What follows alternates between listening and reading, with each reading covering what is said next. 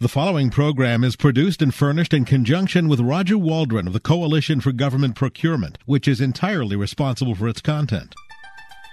Welcome to Off the Shelf with Roger Waldron of the Coalition for Government Procurement. Off the Shelf gives a voice to commercial service and product companies selling in the federal market. Roger speaks to members and government officials about procurement policy trends, innovations, and debates. Off the Shelf on Federal News Radio 1500 AM. Now, your host, Roger Waldron. Today, my guests on Off the Shelf are the, the Big Four, the Dream Team. Jonathan Aronie from Sheppard Mullin, David Dowd from Mayer Brown, Lorraine Campos from Crowell Moring, and Jason Workmaster from Covington and Burling. Uh, guys, welcome to that was a mouthful right there. I don't know if I'm going to make it through the show doing that every time, but guys, welcome to the show. Well, thanks for having Good us. to be here. Thank you. So today we're going to be talking, well, of course, legal stuff, uh, procurement legal stuff, and uh, we're really going to be talking about the Academy of Procurement Arts and Sciences seventh annual Rogers Awards. And I know that sounds a little strange for our listeners, so I'm going to let Jonathan Aronie explain what we're talking about here first. Well, sure. So, y- as you'll recall, Roger, years ago, uh, when we were b- planning, Had hair and things yeah, like well, that. that was even longer Yeah, ago, yeah. and I had hair. But we, we were planning the big event for one of the coalition's conferences, spring conferences. You wanted something exciting to just sexy up the uh, the talk about procurement, and we all collectively thought that well, there's so much so much excitement in procurement, we should have a Is awards. it sexy too? It is. It is sexy. It is uh, procurement. Yeah, I don't. I, I spent a lot of time alone, um, and when we decided, you know, we'd, we'd we'd have awards and we'd recognize some of the highlights and lowlights over the year, and and that became known as the Rogers. I don't remember who the heck Roger was, but some guy who worked at the hotel, I think, and and so we named him the Rogers, and and over the years we've done this every year. Okay, and it's sort of like the what with the Oscars, the Rogers. Yeah, ab- That's- absolutely. Indeed. I'm a little slow, but I No, no. in- indeed, if, if if you look, and um, m- maybe this will be posted somewhere, but but we we even have a little, you know, the the little c- cover sheet, which is the Academy of Procurement Arts and Sciences presents Seventh Annual Rogers. We even stole, violated all sorts of copyright. This was David's idea, and we put the little little picture of I, the yeah, I used to work for David. I know all about yeah, him. and- right. So, so we even have that little statuette, and uh, and then a little note down the bottom that says, if anyone thinks this has anything to do with the actual Academy Awards, you take yourself way too seriously. Absolutely. Well, on that note, we got to get started. We got a lot of categories to go through. So let's start with the first category, the best film of limited importance. The best film of limited importance uh, this last year was the proposed definitions of commercial products and commercial services in the House version of the 2019 National Defense Authorization Act. Well, pray tell, Jason, why, why is that? Why is that, that of such? That sounds important. It sounds very important. I know. It You scared get the- me even. It's a very long, very long act. isn't? You can get the uh, sense of why the show's so popular. So every year, as probably many uh, of your listeners know, Congress, the one thing Congress gets around to doing every year that you can almost bank on is that it passes the National Defense Authorization Act, which authorizes the Defense Department to spend money. It doesn't actually appropriate the money, but it does authorize the spending of money. And every year, uh, there are often procurement related provisions in the National Defense Authorization Act. And this year, though, nothing terribly important. They are proposing a definition. You know, as, as again, many listeners are prob- probably know who've been around federal procurement for a while. You know, there's been long-standing a definition of a thing called a commercial item. You know, the GSA Right. schedules program is all based around the sale of commercial items. You know, FAR Part 12, we're familiar with that. And up, you know, everyone's been familiar for years that commercial items include both products, you know, both that Dell desktop computer and services, the IT tech coming out and maintaining the computer. Everybody's gotten used to that. Commercial items, both products and services. Well, Congress uh, has now decided, even though everybody's been going along fine with just the definition of commercial item, including two things. Now that Congress, in its infinite wisdom, is going to give us a definition of both a commercial product and a commercial service, which has no substantive impact on what those things are at all. Right. But- so they really didn't change the definitions of commercials other than add the term service and product, Yes. essentially, It right? Yeah. was a it was a brilliant solution to absolutely no problem at all. that sounds like our Congress Yes. in action. Yes. Absolutely. And it's, but it has come out of the 809 panel, which I think we might touch on a little bit more as we go along today. And one of the, you know, the, the 809 panel is this panel that was created by a, for, a, a previous NDAA, a previous National Defense Authorization Act, and has been looking at all of procurement and suggesting ways that it can be made better. And, and we expect to have some significant uh, legislative uh, suggestions come out of the 809 panel in the future. Safe to say, so far, this is not one of them. Okay. Absolutely. Well, not yet. Not yet. Not yet. Not yet. Who knows? Maybe, maybe, maybe, you know, next year's Rogers will have something exciting to say. Yeah, but shouldn't we talk? I I don't know if you're a little bit about the subcontract piece. I, I, I think because when we talked about this at the at the coalition event, where people could have seen this live, by the way, Absolutely. um, where were We'll have to all? come next year. Right, Next absolutely. spring, But right. I mean, we, we so Jason, maybe, maybe talk a little bit about that because I, Sure. I think that, that is that is that is somewhat more interesting. So there also for folks who have been around federal procurement for a long time probably know if you go to the FAR and look up often comes up the question what is a subcontract under a government prime contract and why does that matter? It matters because there are lots of clauses in government prime contracts that say thou shalt flow this clause down to your quote unquote subcontractors. And so a fight that often happens between a prime and a putative sub is the sub. The sub is saying, and I'm using air quotes there for those of you who can't see me. Uh, the He did it so well, which. Everybody else Yeah. out there, the the sub will say, "Well, I'm not really a subcontractor. I am just a vendor. I am not. So don't flow all those clauses down to me." And if you go to the FAR and you try to answer this question, you go the, you look up, up a definition of a subcontractor or a subcontractor, you will find scads of definitions in the current version of the FAR. Well, Congress in this in the NDAA, and again, this is this is still just the House bill. We're not yet ha- we don't yet have final legislation, but the House bill contains a definition of subcontract that would apply across the board. So it would it would um, instead of having lots of competing definitions in the FAR, we would have a single definition. Uh, it's a very it is quite a, quite a broad definition. But as uh, we were were discussing before we, we came on the air here, um, there is a provision that also that that draws a distinction between a subcontractor and then vendors who are selling stuff, and the stuff they're selling is um, an indirect cost of a government contract, and so it draws a distinction. So if you are an easy example is probably the best. If if you know if you're uh, the prime contractor is an IT contractor selling IT services to the government. Even IT services providers probably still have to buy some paper. So you got and you, you know you got and you buy your paper, and if you're the paper supplier, the IT services prime contractor comes to you and says, "Well, you're a subcontractor. You got to accept all of my flow downs." And the, the, this legislation, if it passes, would give the supplier a good argument. Look, I'm just an indirect cost. You don't need you know paper But- is not a, a is not a necessary thing. It's not a direct charge to your uh, government. So, prime Jason, that, that so that actually may have more than limited importance. oh importance. that that Yeah. would I think that this would one. I think that this one is huge. And we, again, we, we were all talking about this, but I think not, not a week goes by where I don't get a question mm-hmm. from some client about to whom they have to flow down. Right, and and this mm-hmm. distinction between a real subcontractor and and this supplier vendor is really critical. I think this, that language is going to help a lot of companies. Okay, so next category best supplemental written work. And the Roger goes to the DoD Commercial Item Handbook. So earlier this year, DoD, focusing on, you know, following what Jason said, focusing on commercial items, uh, published a handbook,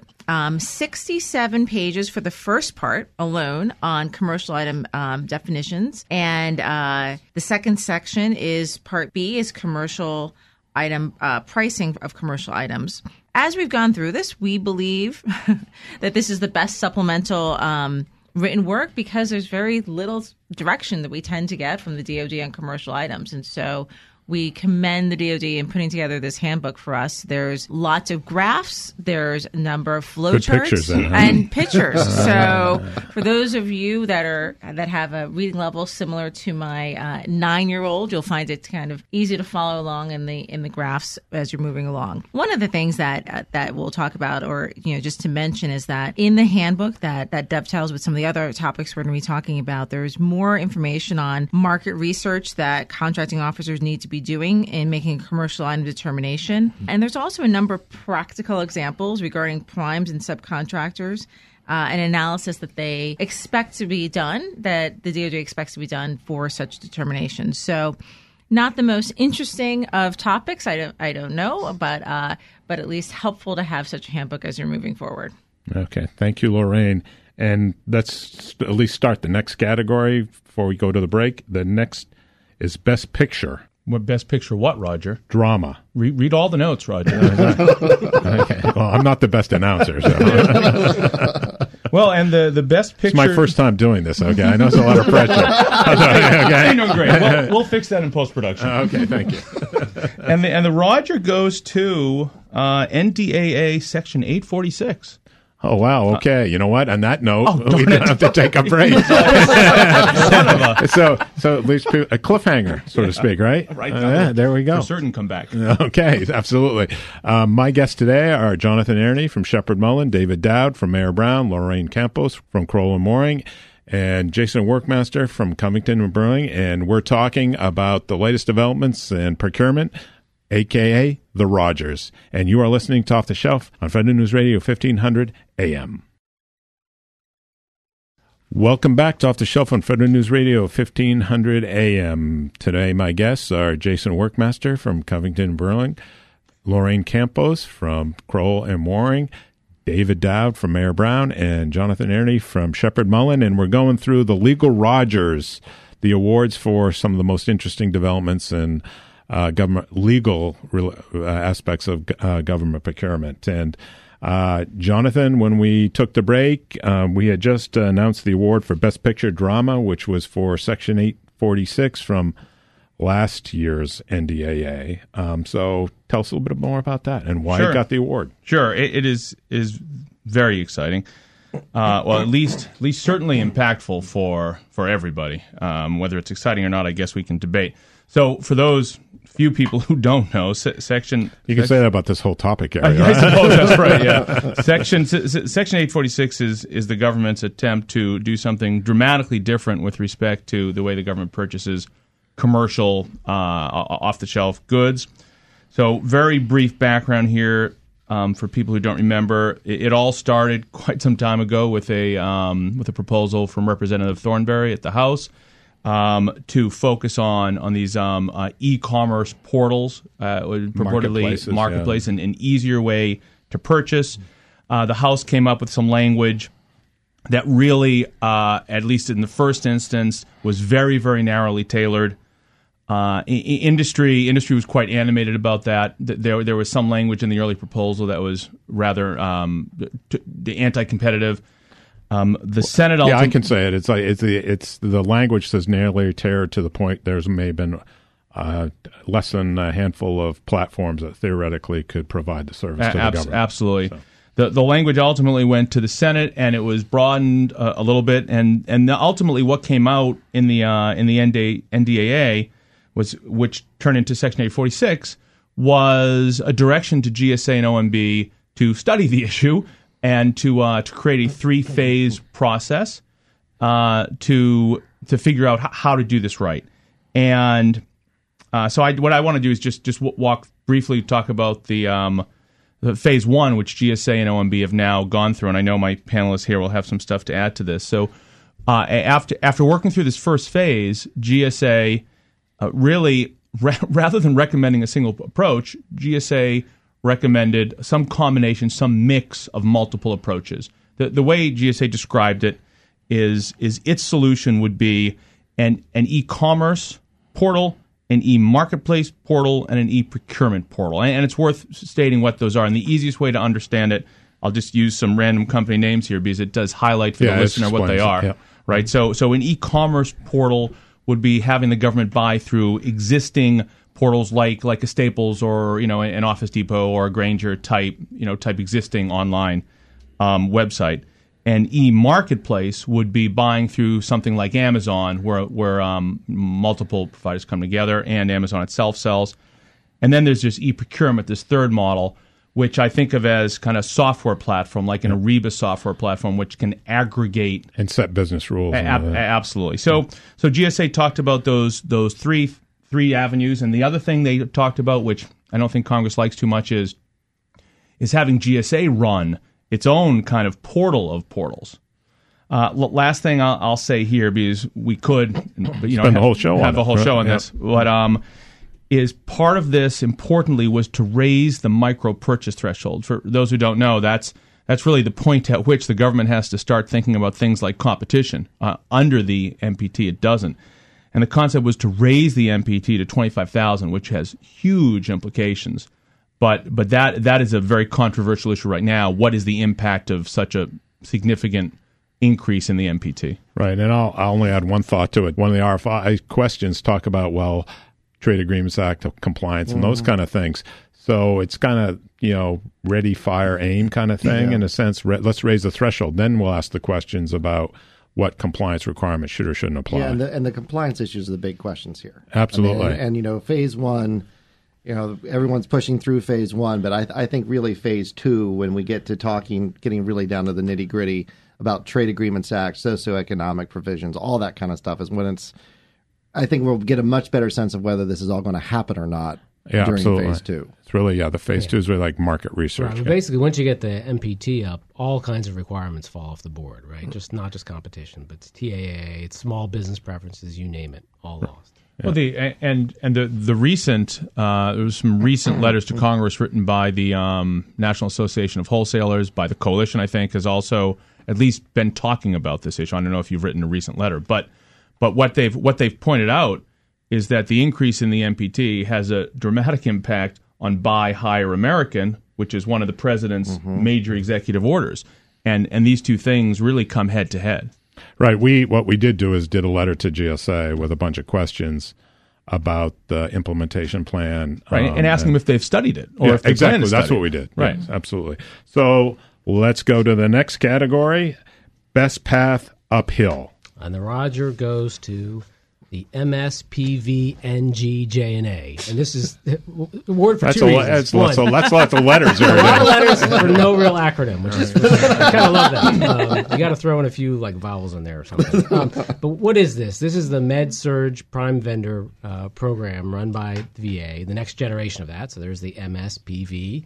NG, and then the J&A refers to a justification and approval done back in April by the VA to expand the scope of certain distribution contracts that the VA has. Basically, what these contracts were for uh, are to take uh, medical surgical supplies like scalpels, gloves, um, other equipment they use in a hospital, and to enable the various VA facilities to obtain those items through a prime vendor. Uh, the contracts previously called for just distribution of products at prices set by the VA uh, through use of existing vehicles or the award of BPAs.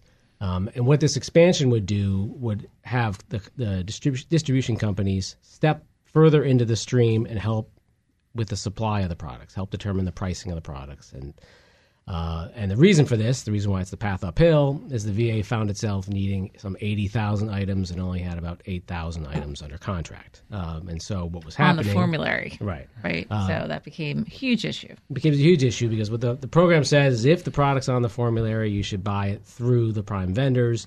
If it's not, you as the VA medical facility can go outside. And so if only 8,000 are on, and 70 some thousand are out. A lot of uh, facilities are buying around it, and of course, paying in all likelihood a higher unit cost for those individual items. Um, and so, what the J&A would do is allow the VA to expand the contract scope for a period of about two years until the next generation comes. And the big question here, I think, is what does that next generation look like? Is the VA going to be even more reliant on those prime vendors to set pricing? If so, this is sort of a step along the marketplace type idea that uh, Jonathan was talking about with 846. We see a shift in the balance between what the government does and what industry does. And the more industry does in terms of determining pricing or, availability of products, you have less transparency um, into what the pricing would be or how those products are selected. Yeah, and it's kind of interesting to watch it all play out because there are four prime vendors, and they're all negotiating prices with the suppliers and how you know and it's just how that that, how that dance all works across if you're a supplier you got to deal with four different You got to see who Wrong vendors, and you then the other VA, relationships. and You the have V- other relationships. with and those that's another four, interesting thing that Roger is bringing up. So even though you know there are four prime vendors, they have relationships with the VA, but then some of them also have strong relationships for commercial Mm-hmm. purchasing as well. So Which, it's, which is the whole reason to expand Which is the the contracts in the first place because the VA needed the benefit of that expertise. But that expertise does pose the risk for certain tensions, let's say. Well, it goes to it's just fascinating because it does relate back to Dave. You mentioned 846 because there are issues there that Congress raised. Even the idea of what do those commercial relationships between a buyer and a plat- platform provider, whatever type, how does that play into your government business? How, you know what? How do you address the quid pro quo kind of? Though that was put in the legislation and talked about um, by um, lots of folks. Um, okay, so let's try to move on to at least start the next category, which is the best sequel. All right. And the best sequel, the Roger for this category goes to United States X-Rel Folliard v. Comstor Corporation, which is a uh, decision out of the D.C. District Court. It's a False Claims Act decision. Uh, and for off the shelf aficionados, you've probably heard mention of Mr. Folliard's name in the past. Uh, this is a False Claims Act case. Was it uh, for listeners who have heard us discuss False Claims Act cases before? This is a civil. This is the government's principal tool for fighting fraud. Uh, and it allows private uh, individuals to bring cases in the name of the government. Well, that's Mr. Folliard here. Mr. And those are called qui tams. They're called qui tams. Yes. Uh, colloquially, he's called a whistleblower. Um, Mr. Folliard is what we would call a serial relator. Uh, serial referring not to Cheerios, serial referring to an over and over and over again.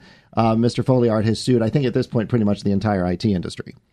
So uh, he has had uh, uh, a stunning, a stunning lack of success. Uh, and you know what? We'll leave it right there, and you can uh, you can explain his lack of success. we come back to say we want to cut Mr. Folliard off for a moment, okay? and then we'll come back and talk a little bit about his lack of success. Uh, my guest today, uh, Jason Workmaster from Covington Burling, uh, Lorraine Campos from Crowell and Moring.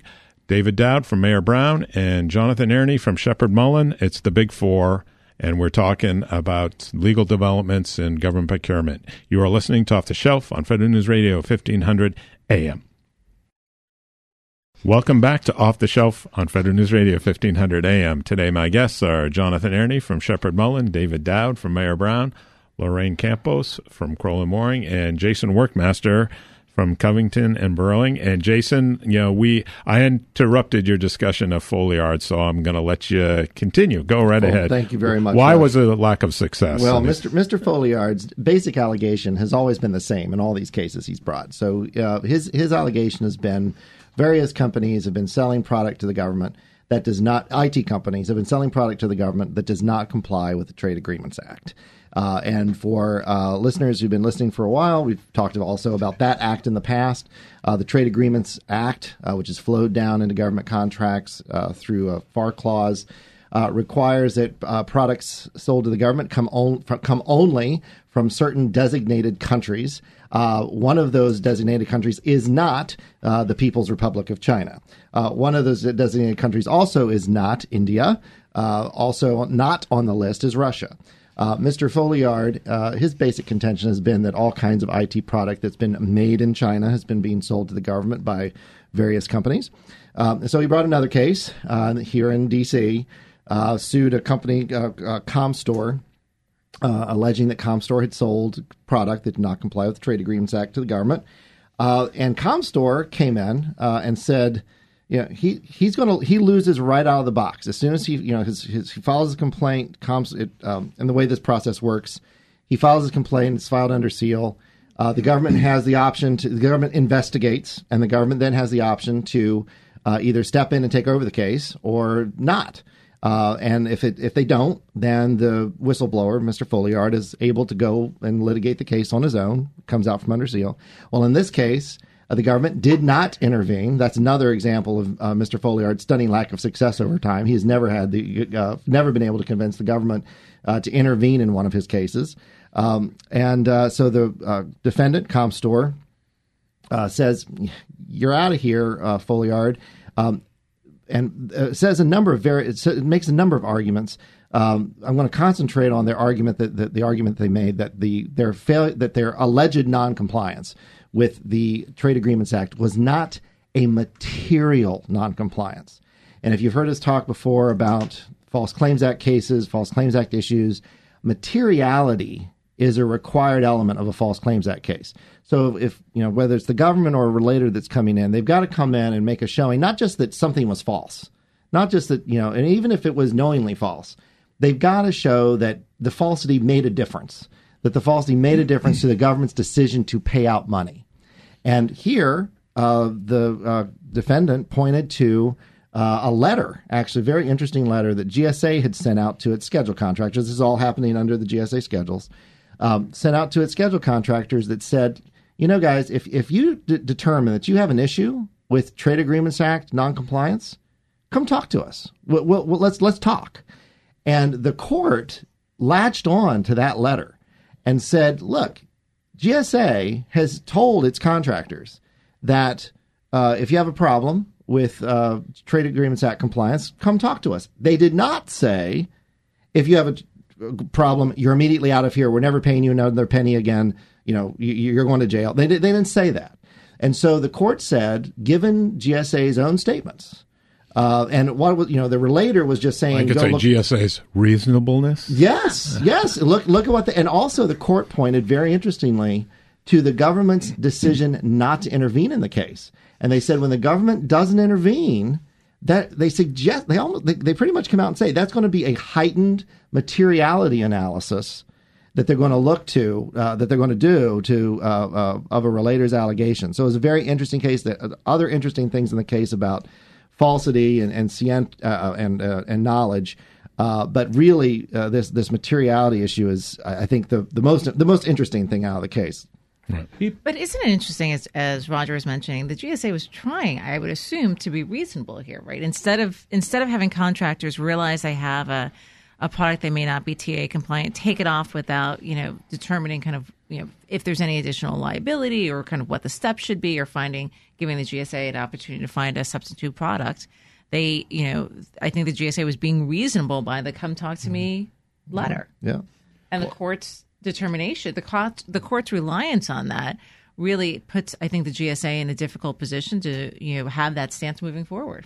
We, we've we, we, we, we've seen that so often though. You, you you frequently see contracting officers being very realistic, very reasonable, understanding what's important and what isn't. But then what happens is, you know, a year, two years, three years later, an auditor or DOJ come in and they say, "Oh, contracting officer, this this must have been critical to your decision, right? Right? Yeah. or or did you violate the rules?" Mm-hmm. And you know, they ask questions that way, and, and all of a sudden, you know, the the recollections change. Yeah. Right. Yeah. Okay. Let's go to the uh, next uh, category: the best adaptation of a congressional direction. Lorraine? Well, that, Roger, is the DFARS final rule that was published in uh, February of this year. Um, the final rule implemented, wait for it, fiscal the NDAA's directions from fiscal year 2013, 2016, and 2018. And this, as you as the title um, as the title provided, it results from the congressional pressure to reduce barriers to entry for commercial contractors and streamline commercial item procurement procedures. You'll see a theme here. This kind of coincides with the um, the guidebook for acquiring commercial items, which we talked about earlier in the program. Um, so the final rule does not, which is odd, does not address changes required for the 2017 NDAA. Um, so it's kind of, I guess, jumping around uh, to address some of the older changes that needed to be adopted. Uh, the key elements of the final rule that became um, uh, effective earlier this year was reliance on prior commercial items determinations. We're going to talk about that. Conversion of acquisition from commercial to non-commercial. Special treatment for non-traditional defense contractors. Requiring information to support price reasonableness.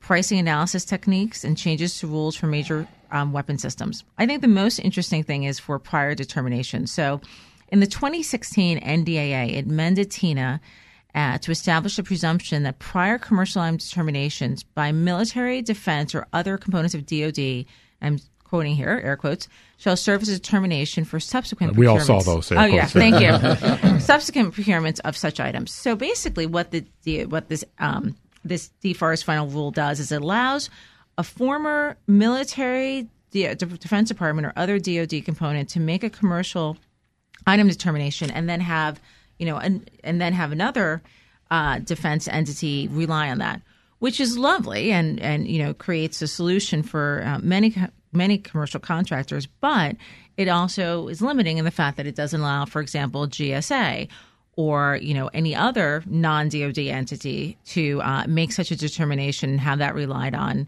in um, in uh, in subsequent procurement. So in a way, I think the, the DFARS final rule, and that's just one aspect of it, addresses many of the issues that are necessary, but certainly could go further to be um, supportive of and provide guidance, better, I think, better support for many of our commercial contractors. So one agency's commercial item may not be another agency's commercial item. Exactly, exactly. So you know, you can't you don't you don't get to you know check all those boxes. Right. And that's always has always been a tension between GSA schedules and D, the DoD customer. Yeah. And it also still leaves open the possibility that, that the DoD agency will request substantial information other than cost of pricing data to justify the reasonableness of proposed pricing. I mean, it does have a hierarchy where it doesn't start with that, mm-hmm. but it's still there. You know, uh, I mean, it's, it's so and I, you know, I think this is another instance of uh, uh, DoD. You know, Congress over the last several years has been trying, I, I think, fairly clearly saying we want commercial contracting to be easier, faster. We really like commercial contracting. We want to entice Silicon Valley to contract with the government. They haven't had a lot of success with that. Meanwhile, the DoD itself is, I think, through things like this rule, is not exactly on board with the message. Yeah, I think Well, they're, it's- it's they're kind of being pulled. Right. They're saying, you know, we're on we're only we're only on board to the to the point of we're within our agencies. Yeah. Right. Right. Yeah. So let's let's at least start the next one. It's the best picture suspense. And, this is a suspense, right? Um, wait, had, Right had a moment six, that I go quiet pause there. Yeah. suspense. I know, I was- you did that was very I effective, was suspenseful. Jonathan. Thank you. Uh, and the Roger goes to the return of the suspension debarment official.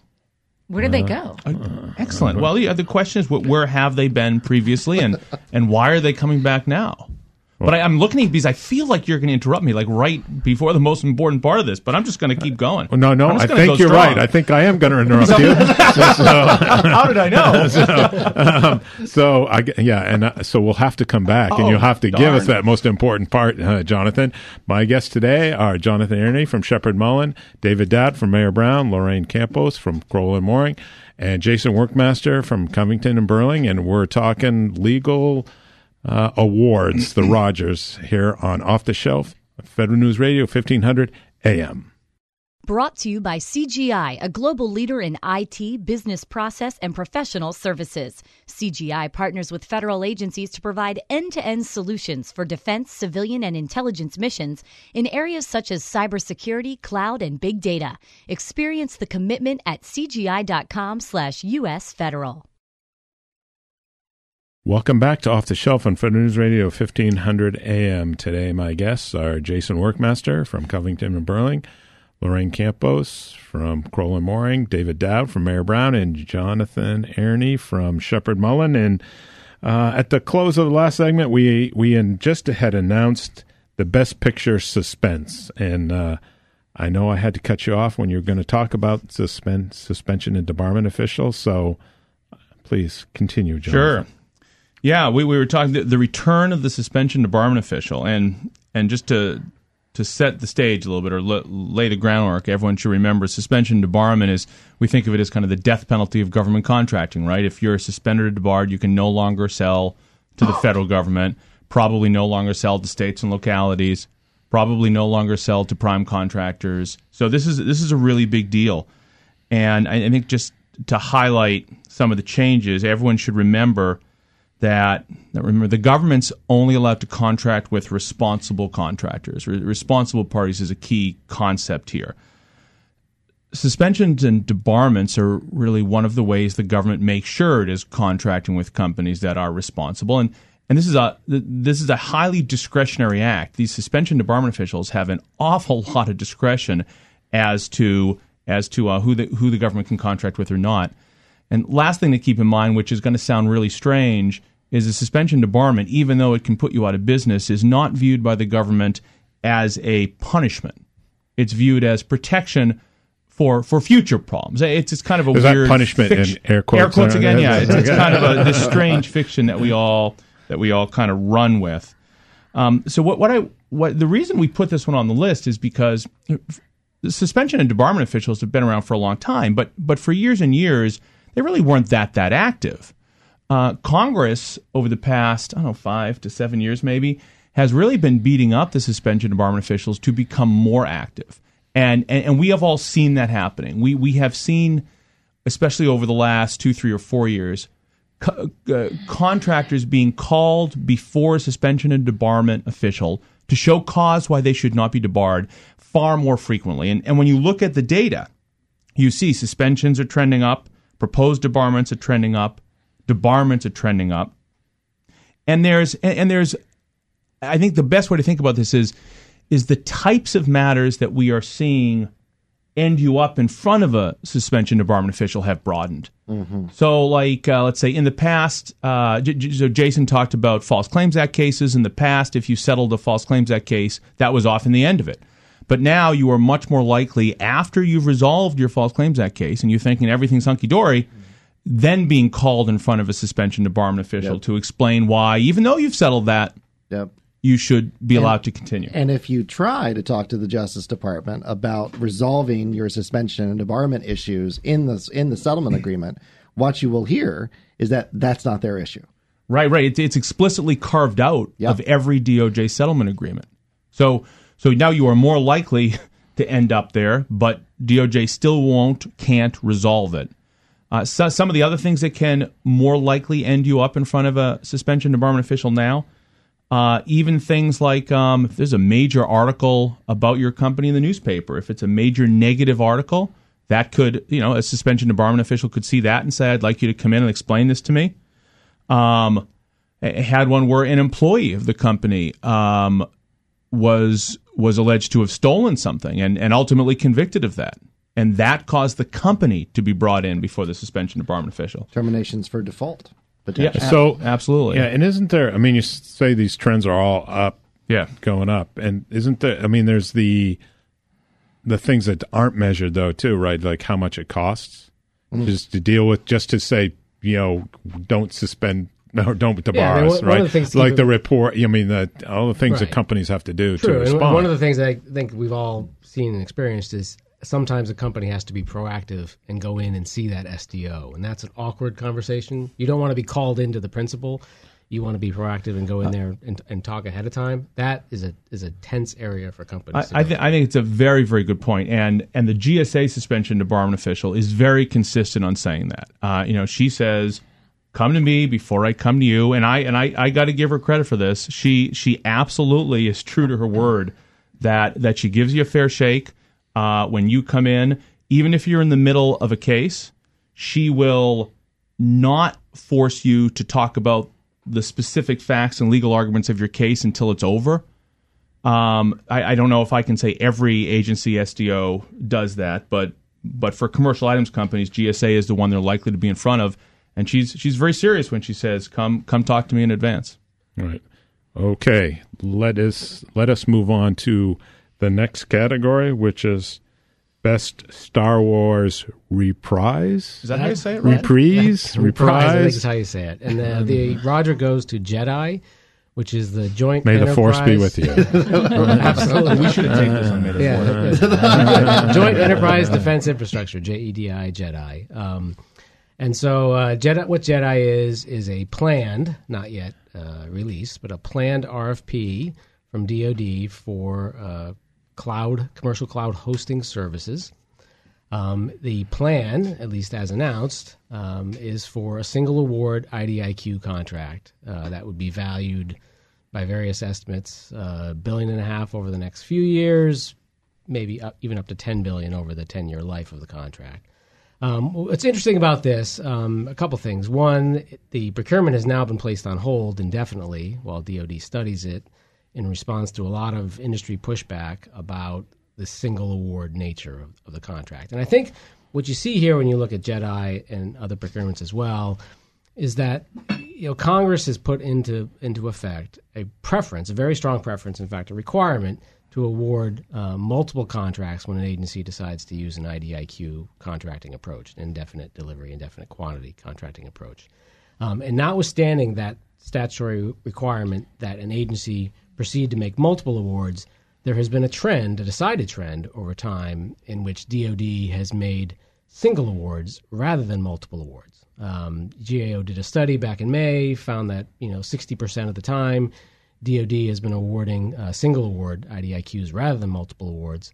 JEDI would be another instance of that. There's another DoD procurement uh, contemplated called DEOS, the Defense Enterprise Office Solutions. Uh, it's another cloud type contract um, for uh, software as a service that also is a single award. Uh, so it's a pretty decided trend towards single so, award. So just let me, let me get this in my head here. It's like they're doing all these single award sort of uh, cloud Silos, right. silo c- cloud um, contracts that collectively are like a, a multiple. I mean, they look like a multiple. There'll be I mean, it's, multiple like- it's multiple cloud Multiple providers in the department. Why not just do a you know multiple award IDIQ and that's to that, start out? It doesn't make a whole lot of sense, and that's the preference in the statute. You see, let's if you're going to have task orders, right, or delivery orders, basically serial um, orders coming out over time. Why not have competition under a common vehicle to do that? Um, and so JEDI right now is on hold. We'll see where it goes. We'll see if this speaks to a larger trend in the treatment of uh, single awards versus multiple awards. Right.